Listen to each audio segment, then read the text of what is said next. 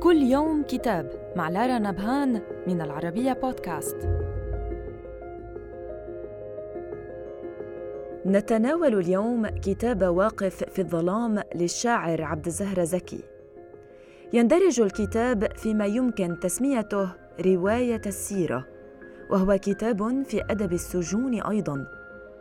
يقول المؤلف إنه كان يكره قراءة هذا النوع من الكتب أي أدب السجون ومع ذلك هو يقدم كتابا في هذا المعنى بلغة مشحونة بالعاطفة.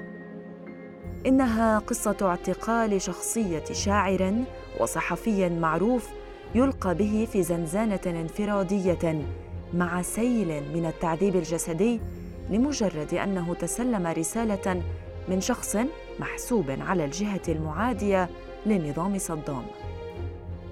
ثم ينتقل المعتقل إلى زنزانة جماعية فيقدم من خلالها المزيد من النماذج لمعتقلين عند جهاز المخابرات مع أن تهمهم سخيفة فعلا. أحدهم سرق قطعة آثار الثاني شتم الرئيس الثالث حضر في مكان خطأ الرابع متهم بتزوير تقرير. يحمل الكتاب بتفاصيل بعضها طريفة حياة مجموعة النزلاء في الحاكمية أي سجن المخابرات العامة. بالإضافة إلى اليوميات البائسة التجويع الإذلال العنف الذي عادوا منه.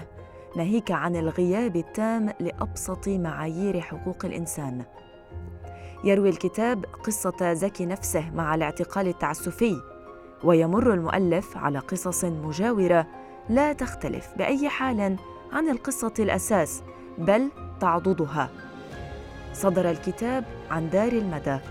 وإلى اللقاء مع كتاب جديد.